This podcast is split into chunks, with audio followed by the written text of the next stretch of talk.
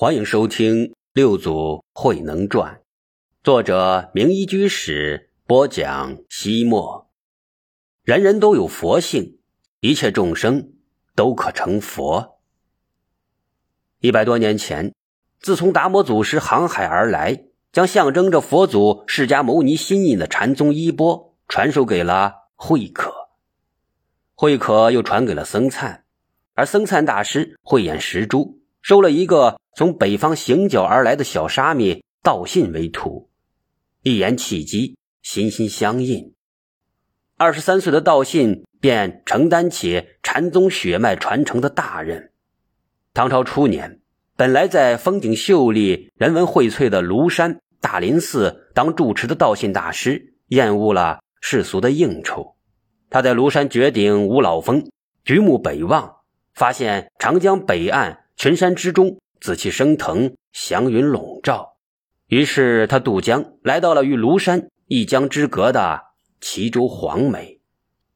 黄梅，石奇全白，林木清幽，漫山遍野都是郁郁葱葱的松树。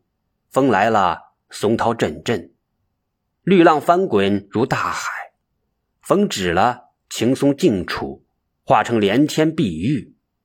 更神奇的是。万山丛中，两座俊俏的高峰拔地而起，秀出群伦。他俩就像是两位顶天立地、比肩站立的巨人。仰观九天星辰，俯看大地烽烟，谛听风云变幻，笑看江河奔流。古人云：“地结人灵。”如此奇异秀美的山川，如果没有人中贤圣与之相应，便辜负了这天地造化。道心望着两座并肩而立的山峰，嘴角隐隐的泛起了一缕会心的微笑。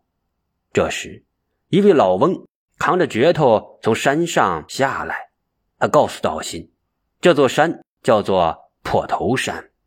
道信说道：“这个名字不好，这东西二峰秀出群峦，应该叫做双峰山。”呃，谢谢大师赐名。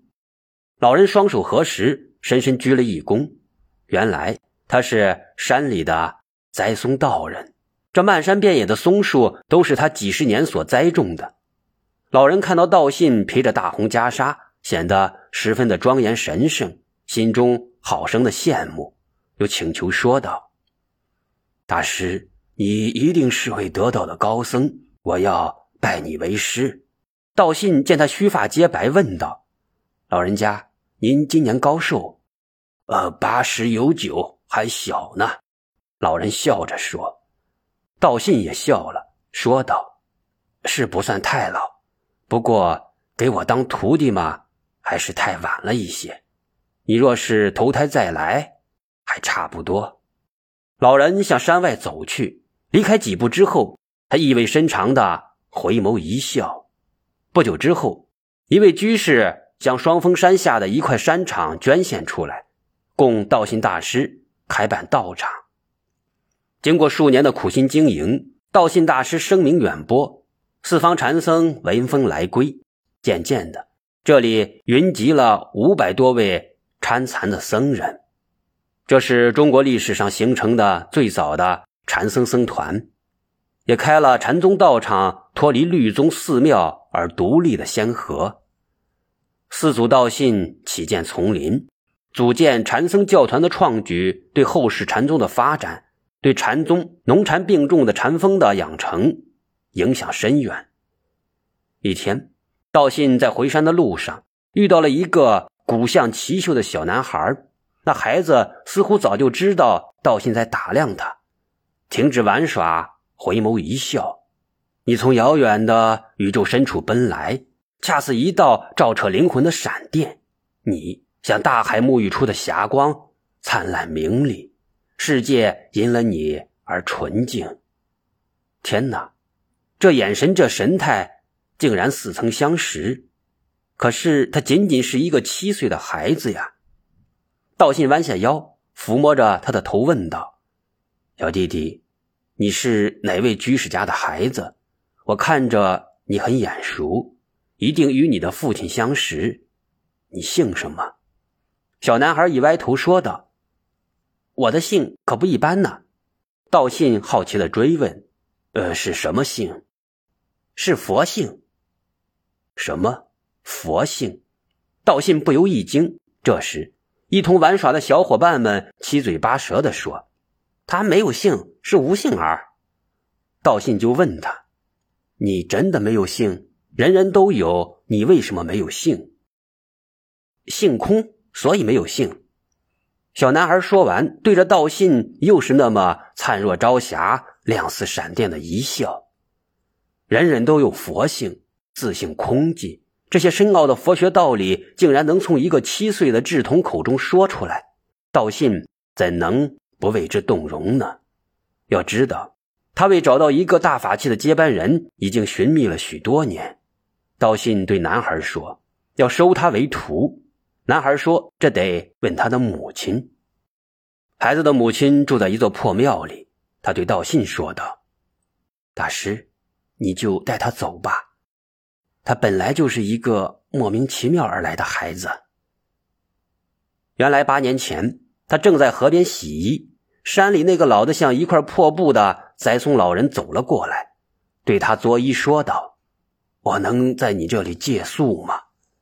他说：“他是周家的小女儿，上有父兄，家中之事都由他们做主。”老人说：“首先得征得他的同意。”他就点了点头。栽松老人忽然就没了踪影。他回到家中，就莫名其妙的怀了孕。姑娘大了，人人喜欢；姑娘的肚子大了，人人耻笑。未婚先孕是乡村最为丢人现眼的事情。于是父兄。就将他赶出了家门，姑娘自己也不知道是怎么回事，所以她忍辱偷生，决心将肚子里的东西生出来，看看她到底是个什么孽种怪胎。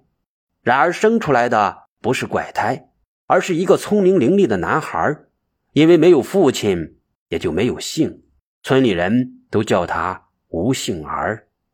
道信屈指算来，八年前。栽松道人的回眸一笑清晰浮现，道信留下一些钱财，将孩子的母亲安顿好，领着吴杏儿回到了双峰山。这个吴杏儿就是后来与师傅道信共同开创了禅宗崭新局面，史称东山法门的禅宗第五代祖师弘忍。慧能辞别智远禅师之后，跋山涉水，策杖图贤。风雨无阻，日夜兼程，经过二十多天的奔波，终于在江州渡过长江，来到了黄梅县。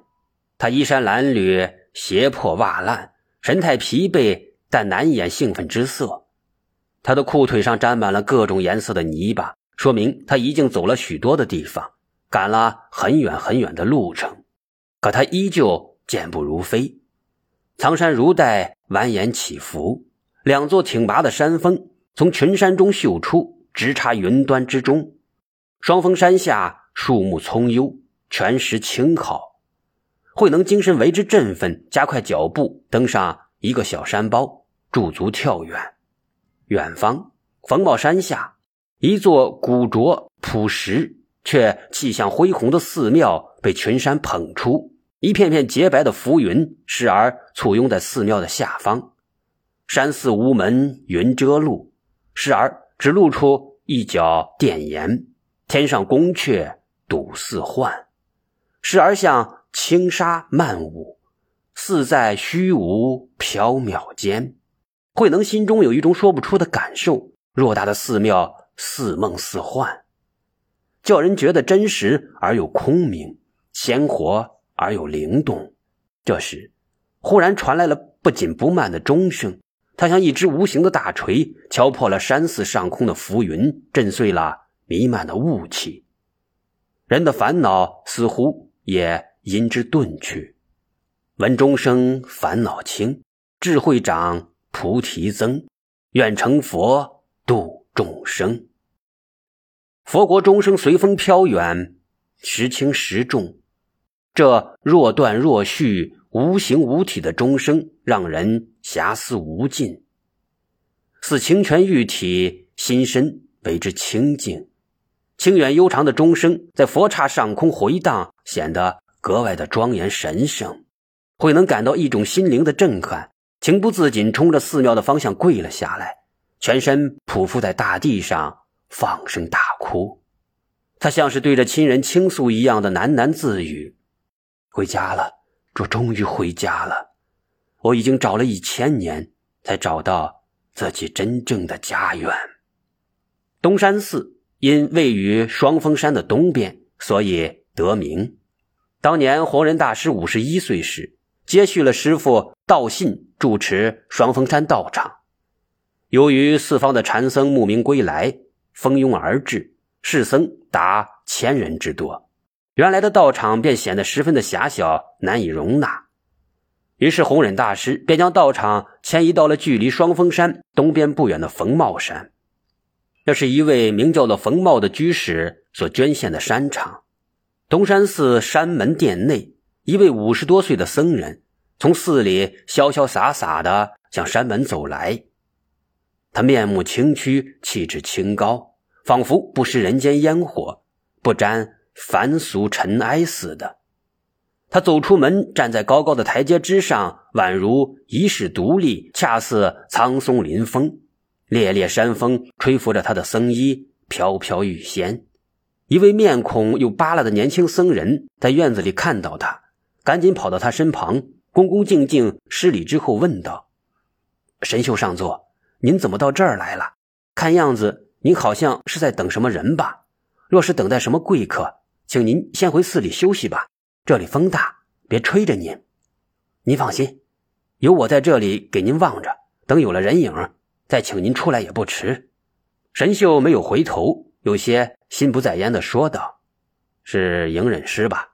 谢谢你，你总是这样的热心。”那个名叫做隐忍的僧人赶紧说道：“上座，您别客气，我是寺里的知客嘛，应该的。”神秀上座依旧说道：“我听师傅他老人家念叨，这几日或许会有一位上上根器的学佛之人将到寺里来。”不知今日可否到来？知客隐忍说道：“再上乘的根器还能超过您？我曾亲耳听到师傅对一位前辈大师说：‘东山之法尽在神秀。’神秀说道：‘不能这样说，我只不过是凭着用功刻苦，以水滴石，以绳锯木，才略得师傅大道之一星半点的皮毛。’”看得出他的谦虚发自内心，所以说的毫不做作。您是我们的教授师兄，全寺近千僧人，大都是由您亲手教导培育的呢。您，神秀没有听他那一长串的溢美之词，因为此时山门外一百零八级的台阶下面出现了一个人影。